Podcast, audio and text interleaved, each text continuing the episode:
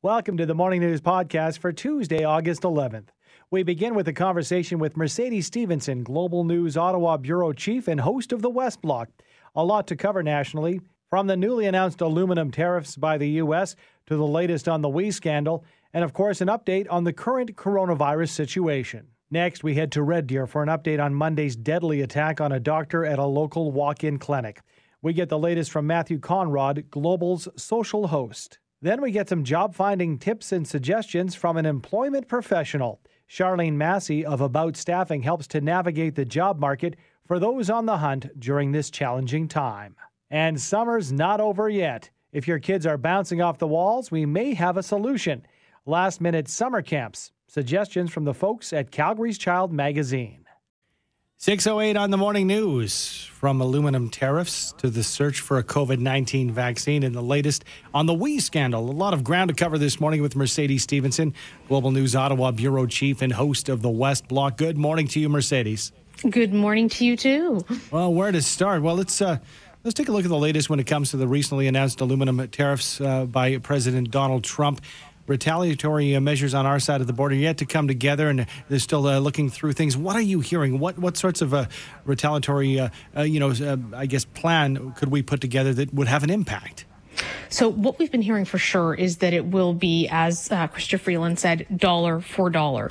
Um, they will not, and if this sounds very familiar, it's because it is, mm-hmm. escalate or neither will they come in under what the Americans are doing. They will match it. That was the same strategy they used before. Uh, I can tell you there was a few of us that were running some of those key Freeland phrases uh, through the Google machine, and they were identical to what we heard the last time. The government found that to be a successful approach. It looks like it's the one they're going to be pursuing again. They're still basically in consultations. Um, now, when they say consultations with, with industry and with stakeholders, of course, at the end of the day, they're going to make the decisions. Um, some of the areas that we fully expect to be targeted are Republican health, and that's very deliberate. It also happens to be where these goods just naturally come from and are made, but it allows the government to get some leverage against the United States. If you have, for example, Republican governors calling calling the Trump White House their allies of President Trump and saying, what are you doing? This is hurting your base. There's an election in November. If we start losing jobs here, they're going to blame you. Not a good idea. Uh, that's sort of what they're strategically aiming at and what they've used in the past, sort of power levers by leaning on other parts of America that then in turn are the ones who go back to Trump on Canada's behalf, as it were, and say, you know, this is an unreasonable policy and we shouldn't be doing this. And it's really hurting us economically. And, and here's the thing. I mean, we want to, you know, be careful with our, uh, I guess, response to a certain extent, not to, you know, hurt further industries in our nation. In political pundits saying this is just a power play by Donald Trump as he has to hang on to something ahead of November. Well, that's that's one of the things that's really always the concern here is you know the people who get hurt by these tariffs on both sides of the border. it's not the politicians; it's people mm-hmm. who have these jobs, and, and, so you know there's some who say they should have a tougher stance with the U.S. Um, than the dollar for dollar. The, the challenge and the risk in that is you know Donald Trump is highly unpredictable and he can be quite volatile, and if you provoke him, it's a larger economy and it could do even more damage to Canada. So they're trying to kind of play tough by coming up and saying, look, we're being equal, but there's a real resistance to push past that. And there has been before just because you, you really genuinely don't know what Mr. Trump might do in response. And particularly when the Canadian economy is still very sensitive uh, and, and weakened by COVID-19, anything that happens there is really magnified mm-hmm. in the Canadian economy because there are already people struggling for jobs, uh, suppliers that are struggling to stay in business to make these products. So they have to take all of that into account. Let's uh, move on to the WE scandal. And it seems like the noise surrounding the investigation seems to be uh, quieting somewhat over the past uh, few days or so. So, where are we with it? Uh, what is the next step? So the arc has kind of come down on this a little bit, but I'd say buckle up because that could change uh, going forward. We are expecting to hear testimony uh, from two cabinet ministers today who were around the table when this decision was made. And, and there's going to be likely a lot of questions about what they knew about the Trudeau's relationships uh, with we, if that was disclosed, if they would have made the same decision, as well as looking at issues around employment and procurement, uh, both of which are at the heart of this because the argument the government had made was that the We Charity was the only one in Canada that could possibly have administered this program. And there's been a lot of questions that have come up about whether or not that's actually true, including revelations that they hired a large PR firm known as National PR to basically administer the French part of the program because they didn't have that capacity. Well, um, that's pretty significant capacity when you're talking about parts of Canada to not be able to have. So look for that. The other big thing we're waiting for 5,000 documents were provided to committee uh, back on Saturday. There are lawyers and clerks poring over those, redacting parts of them. We don't know when we're going to get them yet. We were sort of on uh, tenterhooks yesterday waiting. It, it can take a significant period of time for that to happen, but those those documents will actually reveal, depending on the redactions, how the decisions were made and what the actual bureaucrats, sorry, what the actual bureaucrats themselves recommended to the government, and if that's consistent with what the government has been saying publicly. And, and what do we know about the organization itself uh, when it comes to we? I mean, this, this is an organization that's been around for years. Is it continuing to operate during this investigation, or has it been kind of put on pause? Well, it sort of put a lot of its programming on pause simply because of the global pandemic to begin with. And in fact, they had gone into mass layoffs when this happened, which further raised questions uh, of how they were selected to administer the program if they were laying people off who weren't in the, not just physically in the offices, but no longer with the organization uh, in order to administer these programs. So the future of We is still very unclear, uh, but I think that it's in a very different place in terms of public perception from where it was when you had had these big We Days being celebrated all across the country, uh, you know, just a few months ago before the pandemic. So how we comes out of this in the future will be very interesting to watch as well. All right, uh, COVID 19 and the hunt for a vaccine continues with over 150 teams across the globe working toward a successful vaccination. We're hearing this morning in our news with Brenda uh, just minutes ago that Russia has announced that they have a workable vaccine. And I'm wondering how we're doing here in Canada. So Canada has signed an agreement with two pharmaceutical giants, including a, name a lot will recognize, Pfizer, mm-hmm. uh, to get a vaccine when it's developed. We are, however, behind the United States. So the first big order is going to go to the U.S. They bought that, uh, and they could potentially be as much as a year ahead of us on a delivery date. Canada is scheduled to be able to get it around 2021 if it's available. Mm-hmm. That's a really big if, though, because we've interviewed a lot of immunologists, virologists, medical experts uh, on the West Block. And the one thing we consistently hear is that they are very concerned that the uh, timeline that's being put out there is not realistic. Uh, and, and folks say, well, it's kind of like the influenza vaccine. We'll come up with something. These doctors point out there's actually never been a vaccine for any kind of a coronavirus. That's the cold mm-hmm. virus. For the influenza virus, which is totally different. Uh, and so it's not as simple as sort of how they update the flu virus every year. They have to figure out if they can do a virus for the, the coronavirus vaccine, if that works. They then also have to prove the safety because mm-hmm. they can't start mass vaccinations without that. So a lot of virologists are saying that is a minimum of two to four years away at the earliest before you could safely be giving that vaccine to people. Um, and it's interesting because a lot of politicians keep talking about, well, once we have a vaccine, there's an increasing number of academics who seem to think that the pandemic will likely have largely passed by the time a vaccine is in fact developed.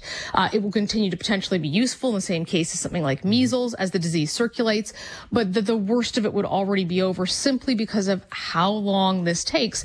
Uh, of course, I think everybody hopes that's wrong and maybe that there's so much pressure in this case, they develop it faster, but the experts don't think that pressure necessarily can speed up science in some cases. Okay, we got about well less than a minute, but I want to talk about the Conservative Party of Canada. Apparently, we'll know who the leader is by the end of this month. I don't have a date in front of me. Maybe you do. That's why we have you on. Uh, but uh, you, would think, you know, Peter MacKay and Erin O'Toole. Uh, but stop it right there. Here comes Leslyn Lewis, a Toronto lawyer. How much is she going to change the dynamic of this leadership race, or uh, does she even have a shot? Well, I mean, that's the big question. I, I, don't think a lot of people think she necessarily will win, although it's certainly possible. Anything is possible. But what she will do without a doubt, is have significant sway because she represents a, a, significant number of social conservative voters who are looking at her very seriously as their candidate. Uh, therefore, if she doesn't win, whoever she endorses, she potentially becomes the kingmaker with, with those votes going there. The ballots, you know, are being submitted now as we speak. Uh, there's, I think, about two more weeks on that. I don't want to give you an exact date in case I'm off, but it is around the end of August. Uh, that said, the party has said we may not know who the leader is until into September because they have to count all these votes that are coming in by mail. Um, so it'll be very interesting to see, but that's that's a big question ahead for sure. Will be what is the Leslyn Lewis effect? Uh, is it as big as people think? Is it overblown? Um, and how does that potentially change who the next leader of the Conservative Party is? So uh, we'll be keeping absolutely a very close eye on that, uh, as per usual, as we juggle our many balls mm-hmm. that are all on fire in Ottawa. yeah, a lot of busy, crazy time. Thanks for your time this morning, Mercedes. Thanks for having me. That is Mercedes Stephenson, Global News Ottawa Bureau Chief and host of the West Block. Time now for helicopter traffic for West District by Truman, a mix of unique single family homes, townhomes, and condos. In northwest Calgary, we're still getting reports of a collision 19th Street and Northmount Drive. Watch for emergency crews that might be arriving on scene. Westbound on Highway 1 from Chestermere, 10 to 15 minutes as you make your way over to Deerfoot. Northbound Deerfoot from Cranston and Seton up to 17th Avenue is a 15 minute drive. Northbound Macleod Trail, 20 minutes from Stony Trail to 17th Avenue downtown. And southbound Crowchild Trail, 20 minutes from 12 Mile Coulee Road down to Glenmore. A message from Canadian Blood Services. Blood donors are needed to fill over 2,200 appointments in Calgary this month. Appointments are required. Book now at blood.ca. For the 770 CHQR traffic helicopter, I'm Phil Jensen.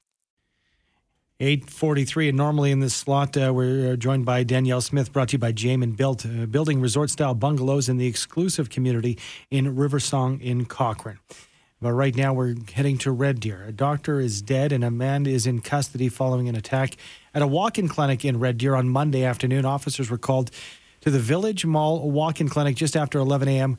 with reports of an attack with a weapon. Matthew Conrad, Global Social Host, is on location this morning in Red Deer at the strip mall where the deadly attack took place. Good morning, Matthew.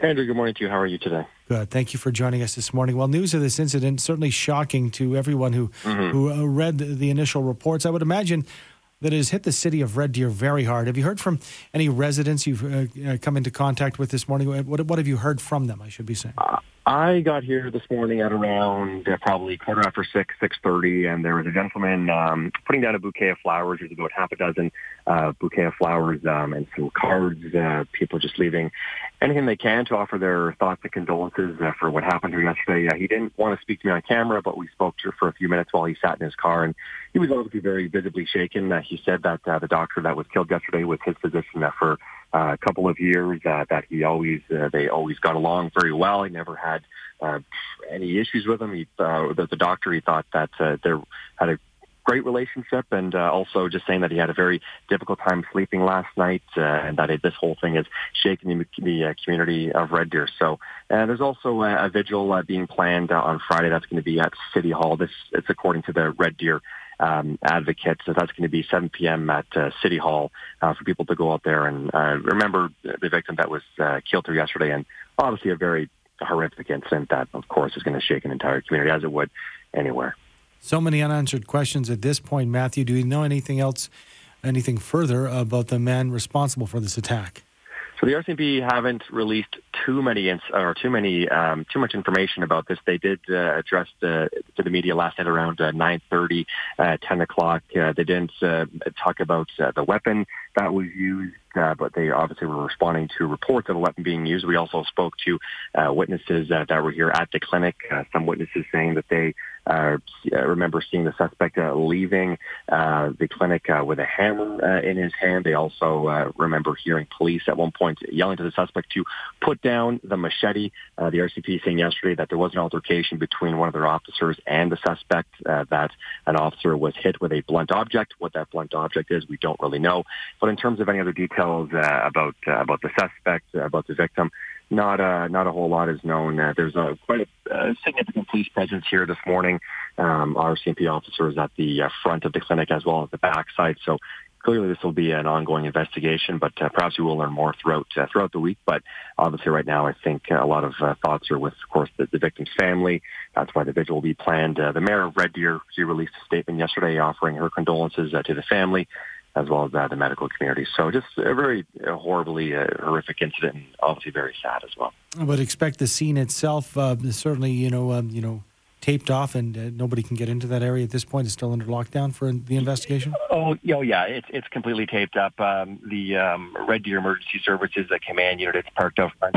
Uh, there's one uh, RCMP vehicle with an officer inside, uh, right outside the front door. But there has been people uh, arriving here this morning, uh, perhaps to uh, to make an appointment or to go into the clinic, and they're you know speaking to myself and and my uh, camera camera guy this morning, asking is the clinic closed or what happened. So some people are still uh, they're still unaware of what happened here yesterday, but uh, clearly it's going to be uh, like this for quite some time as um, the major crimes unit, as I mentioned, they're uh, assisting in the investigation. So um, for some people here that arriving at the clinic this morning and just sort of now just learning what happened yesterday. Thanks for your time this morning, Matt. You're welcome. That is Matthew Conrad, Global Social Host. 847, helicopter traffic for West District by Truman. Only one traffic light from the mountains like a great drive out there on Deerfoot this morning. Northbound, only 15 minutes from Cranston and Seton to 17th Avenue. Southbound, Highway 2 from Airdrie, also only about 15 minutes as you make your way down to Memorial Drive. Coming in from Cochrane, a 20 to 25 minute drive on Highway 1A as you make your way down to 16th Avenue. There is some construction. Southbound Crowchild Trail at Bow Trail, the left lane will be closed until 5 o'clock tonight. That will definitely cause some backups throughout the day. A message from Canadian Blood Services. Blood donors are needed to fill over 2,200 appointments in Calgary this month. Appointments are required. Book now with blood.ca. For the 770 CHQR traffic helicopter, I'm Phil Jensen. Major routes are looking really great this morning. Northbound on Deerfoot, 15 minutes from Cranston and Seton up to 17th Avenue. Southbound on Highway 2 out of Airdrie, also a 15-minute drive as you make your way down to Memorial. Westbound, Highway 1 from Chestermere, 15 minutes over to Deerfoot. Coming out of Cochrane, about a 20-minute drive as you make your way down to 16th Avenue. And just a reminder that on southbound Crowchild Trail at Bow Trail, the left lane will be closed until 5 o'clock. The Love You by Shoppers Drug Mart program is committed to advancing women's health. Visit shoppersdrugmart.ca slash love you to learn more. From the 770 CHQR traffic helicopter, I'm Phil Jensen. I'm a hard-working man. I wear a steel hard hat. I can ride rope. 709 on the morning news. Finding work might seem impossible in the middle of a pandemic, but there is opportunities out there. How do you find work and where do you look? We are joined now by Charlene Massey, founder of About Staffing, who has tips and tricks to offer up. Good morning to you, Charlene. Good morning, Andrew. How are you? Good. Thank you for taking the time with us this morning. Your business is helping people find a job. So I'm wondering what sorts of businesses are offering up jobs this time. I think many people at home without work might be thinking it's not worth worth it. There are no opportunities. So are there the opportunities out there right now? Well, there are some opportunities. Certainly uh, in the industrial center, uh, what we've found out anyway is that a lot of the temporary placements are going long term. Mm-hmm. Uh, it's not just an hourly thing anymore. It's more like, uh, you know, temporary but multiple needs. So it, there are opportunities. Construction is busy, industrial is busy in all the sectors. Um, and, and you know what? There are some confidential placements, some underground placements happening. Uh, so it's kind of an interesting world we're, we're in right now where, you know, if employers are looking to hire, they're hiring secretly. Uh, they're not really posting mm. them anywhere. So it's kind of a fun, fun place to be. Is there a reason for that? Why would they want to uh, have a covert posting, if you will? Yeah, because of the employees who have kept their jobs during all of this time um, are, are getting a, a little bit pushy, or maybe they don't want to go back full time or you know sometimes certainly it's because they have child care issues or whatever. Um, but uh, you know what? They're they're demanding from employers. The employers are not happy with that. And so that's where uh, the bulk of the direct hire orders are coming from these days. Okay so when, when you talk to somebody who's uh, on the hunt for a job how important and how much do you underscore the fact that they might have to be you know, more flexible and compromise and, and might be uh, looking at a job that's not exactly what, what they've perhaps done in the past? Well, and I, I think really the key too is to be appreciative uh, of your employer. If you're currently already working, then mm-hmm. then I think you better be appreciative that you kept your job throughout this time. Mm-hmm. And and you know, um, I think too for the job seekers out there, uh, we just started a company called JobShift.com, mm-hmm. and uh, very affordable. We're talking five dollars a month here for people to get the tips and tricks um, on how to find a job in this crazy high unemployment market. Mm-hmm. Uh, and so, you know, I think that the real key is for people to really learn to stand out from the crowd, um, be positive and appreciative, uh, and learn how to search for a job these days okay. because it's it's full time work looking for work if you're unemployed and you don't know how to do it. So yeah, lots of info there. okay, yeah, well, yeah, absolutely, and and I, I would think also there could be a huge sector of people who were quote unquote packaged out. Uh, maybe were uh, you know laid off. They have this package. Is that something I have to really think about and get the nuts and bolts of before I apply for a new job? Uh, yes, uh, depends on the package, of course, too. But okay. uh, you know, there's a lot of people who are um, sitting there thinking, "Oh, gee, I you know I've got a package or I'm on CERB. Um, I think I'll wait it out." And mm-hmm. my huge concern for the unemployed population right now is that they're going to wait until their package runs out or until CERB runs out, which will be October, I think, 16th at the moment, um, which you know really is going to create a huge influx of applicants. And so every single person out there is going to have hundreds or maybe thousands of people competing with them for every single one job. So it's it's going to be chaos. That's a very good point. And, and, to that point, with these government programs, I'm wondering from your seat and from what you do professionally, how often are you hearing from employers, as you mentioned, with those covert job openings that are saying, my employees, you know, just uh, simply won't come back? Is that quite common in our city? Uh, it is right now. Uh, I think too that the employers just don't just don't know, just like the rest of us. Like it, it really, nobody really knows. Is their job safe? Is it not safe? Will I be able to get my job back? I don't know. If not, is the employer going to accept me back? Mm. Uh, or am I going to have to compete for the job I, I thought I was going to go back to uh, with thousands of applicants? And then what are my chances if that occurs? Uh, so who really knows? But I mm-hmm. do expect that September, October, um, for the job search arena, it's going to be just ridiculous. A 20, 25% unemployment rate uh, is expected, and that's kind of a guesstimate, of course, even though nationally I think it's at 10.9, but the truth of it is probably 20 or so here, 20% mm-hmm. unemployment and maybe higher. So just imagine competing against that number of people. Uh, it's just, it's going to be very difficult to get through. How do you get to the yeah. top of the pile, right? Uh, how do you get to the top of the applicant pile? And I would think, like you mentioned, starting now, I never even uh, put the two and two together. Come the fall, it is going to be gangbusters. Let's talk about, you know, maybe I've been working full time for years. Maybe that's all I've ever known, but the opportunities out there might be part time. If you can talk about some of the bonuses of taking a part time job aside from getting your foot in the door, it, it might be a different world for you, but it's maybe not a bad thing. Yeah, that's right. Because what we've actually found just in the last several weeks, like maybe eight weeks or so, is that the the uh, the part time or temporary or whatever they're turning into long term. They're turning into uh, overtime, which actually shocked me the most. I think in this whole thing is that overtime opportunities are. I mean, that's time and a half. So mm-hmm. uh, you know these people who who may say, "Oh, geez, I don't want to take that role." Uh, you you just don't know. Like there is lots of stuff happening and once you get your foot in the door, like you mentioned, uh, you really have an opportunity to then maybe go permanent. Um, who knows? You know, none of us know anything really anymore. I've been doing it for 30 years. I really don't know what's coming tomorrow. Um, but, you, you know, you just have to do your best. And I really, really stress the, the you know, standing out from the crowd. Um, and I really, really stress the appreciation because mm-hmm. the employers are feeling so unappreciated and they've been under so much stress at the same time. Yeah. So it's uh, that's been the biggest complaint I've had uh, from the employer side is just you know I feel very unappreciated for hanging on to my people, and uh, and that's uh, not fair to me. So therefore, I need to try to figure out how I'm going to replace or or deal with that, or hire temporary instead, or whatever the case may be. And uh, I think they're really looking for the pat on the back, which we've never heard that before. And before we let you go, uh, Charlene, I want to ask you this. I mean, maybe you do have a job right now. Maybe you, you're thinking of looking, or but maybe you know you're sitting pretty safe. Uh, so you think. How important is it if you've been in the same job for 10, 15 years to have a current resume uh, ready to go?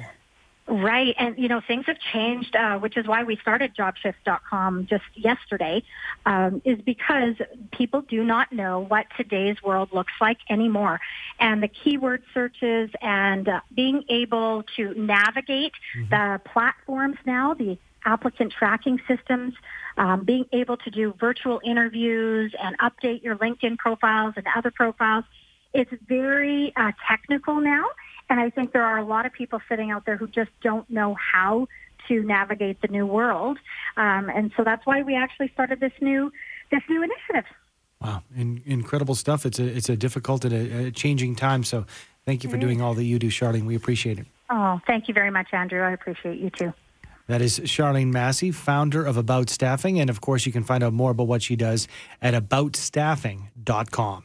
717 helicopter traffic for West District by Truman, Calgary's newest and best master plan community. There is a broken down vehicle on the exit ramp from northbound Deerfoot to Southland Drive. Both a tow truck and a flatbed truck are on scene. Watch for people walking around through the area. Those delays are very, very minor. Uh, right now, we're taking a look at Glenmore Trail by 37th Street in the southwest. Lots of pylons out in the road. We're also seeing a little bit of a tricky merge for drivers on eastbound Glenmore, just east of 37th Street. Might cause a couple minutes delay. Southbound on Crowchild Trail at Bow Trail, there is some daytime construction. The left lane will be closed there until 5 o'clock tonight. That's also a repeating closure 5 a.m. to 5 p.m. each day this week until Friday. Tonight's Lotto Max jackpot is an estimated $15 million. Dream to the max with an estimated $15 million from Lotto Max. From the 770 CHQR traffic helicopter, I'm Phil Jensen.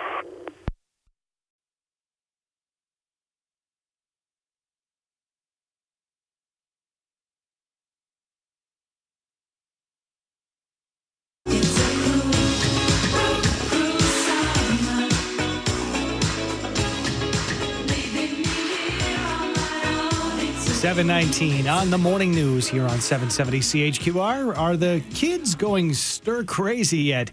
We may be only a few weeks away from the return to school, but if your kids could use a little distraction, it's not too late. Uh, too late to look at a summer camp as an option to keep the kids engaged and entertained.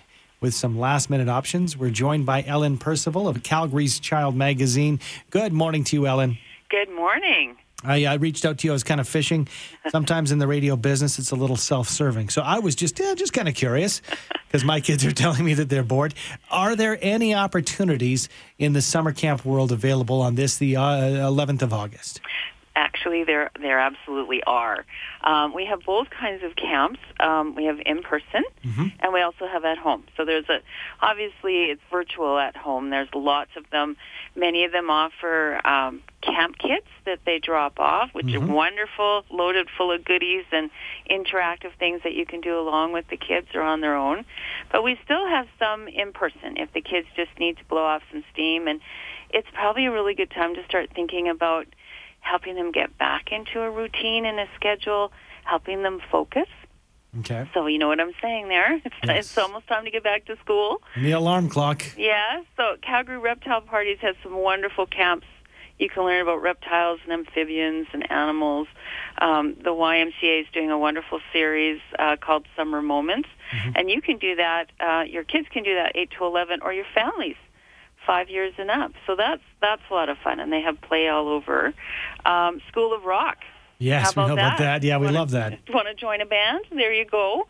Tinnovate has wonderful art classes running. Uh, Calgary Young People's Theater has drama. So there's still lots of options. There isn't a ton of availability, so we do have a full list um, at calgaryschild.com. And you can take a look at all the at-home and the in-person camp options and check directly with the camp provider. But they're all doing a wonderful job of distancing, keeping your kids safe, busy, and and you know active. What I like about summer camps, Ellen, is, and I'm sure that you've uh, gone through this as well. I think every parent has.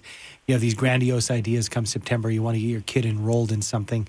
You enroll them, and a few weeks later, they say, This isn't for me. But the issue is, you paid for eight weeks or 12 weeks. Exactly. Summer camp gives the, the kids and families, for that matter, a taste of, of a different event, doesn't it? A different, uh, um, you know, hobby, if you will. It absolutely does, and and it's a really low stress, low risk way to do that. You don't want to sign them up for a year of music lessons only to find out that that's not really their thing, and then that you know that's a whole other party, isn't it, Annie? Like we know that. Yes. That you know, so this certainly is right. You're, you're not wrong, and that this is a wonderful way to introduce kids to different activities uh, in a in a one week little snippet, and then if they love it, many of course these camp providers often uh, offer programs all year long, so then you can continue. And you got to look at the positive here. You say that there's limited availability. You can find out more at calgaryschild.com and you have the list of what is still available. But if you look back, you know, uh, uh, pre-pandemic in previous years, if we were talking in, in mid mid-August, you'd be crazy to think there'd be space in anything. So it might be an opportunity for those people who've never had a summer camp experience. Absolutely, and it, and it's a wonderful way for us to help the community as well. To help those camp providers, of course, they have limited enrollment now, much smaller camps. They're doing an amazing job. They've put together programs that are thoughtful, considerate, still fun, uh, entertaining. Um, lots of education value there too. Your, your kids get to get out and see other kids, but in a safe environment. So it's wonderful to support them too. And you're right. Normally this time of year, there'd be no way you'd be getting into anything. Maybe an interesting time, but maybe an interesting opportunity. Thank you so much, Ellen. You're so welcome. That is Ellen Percival of Calgary's Child Magazine and, of course, online at calgaryschild.com.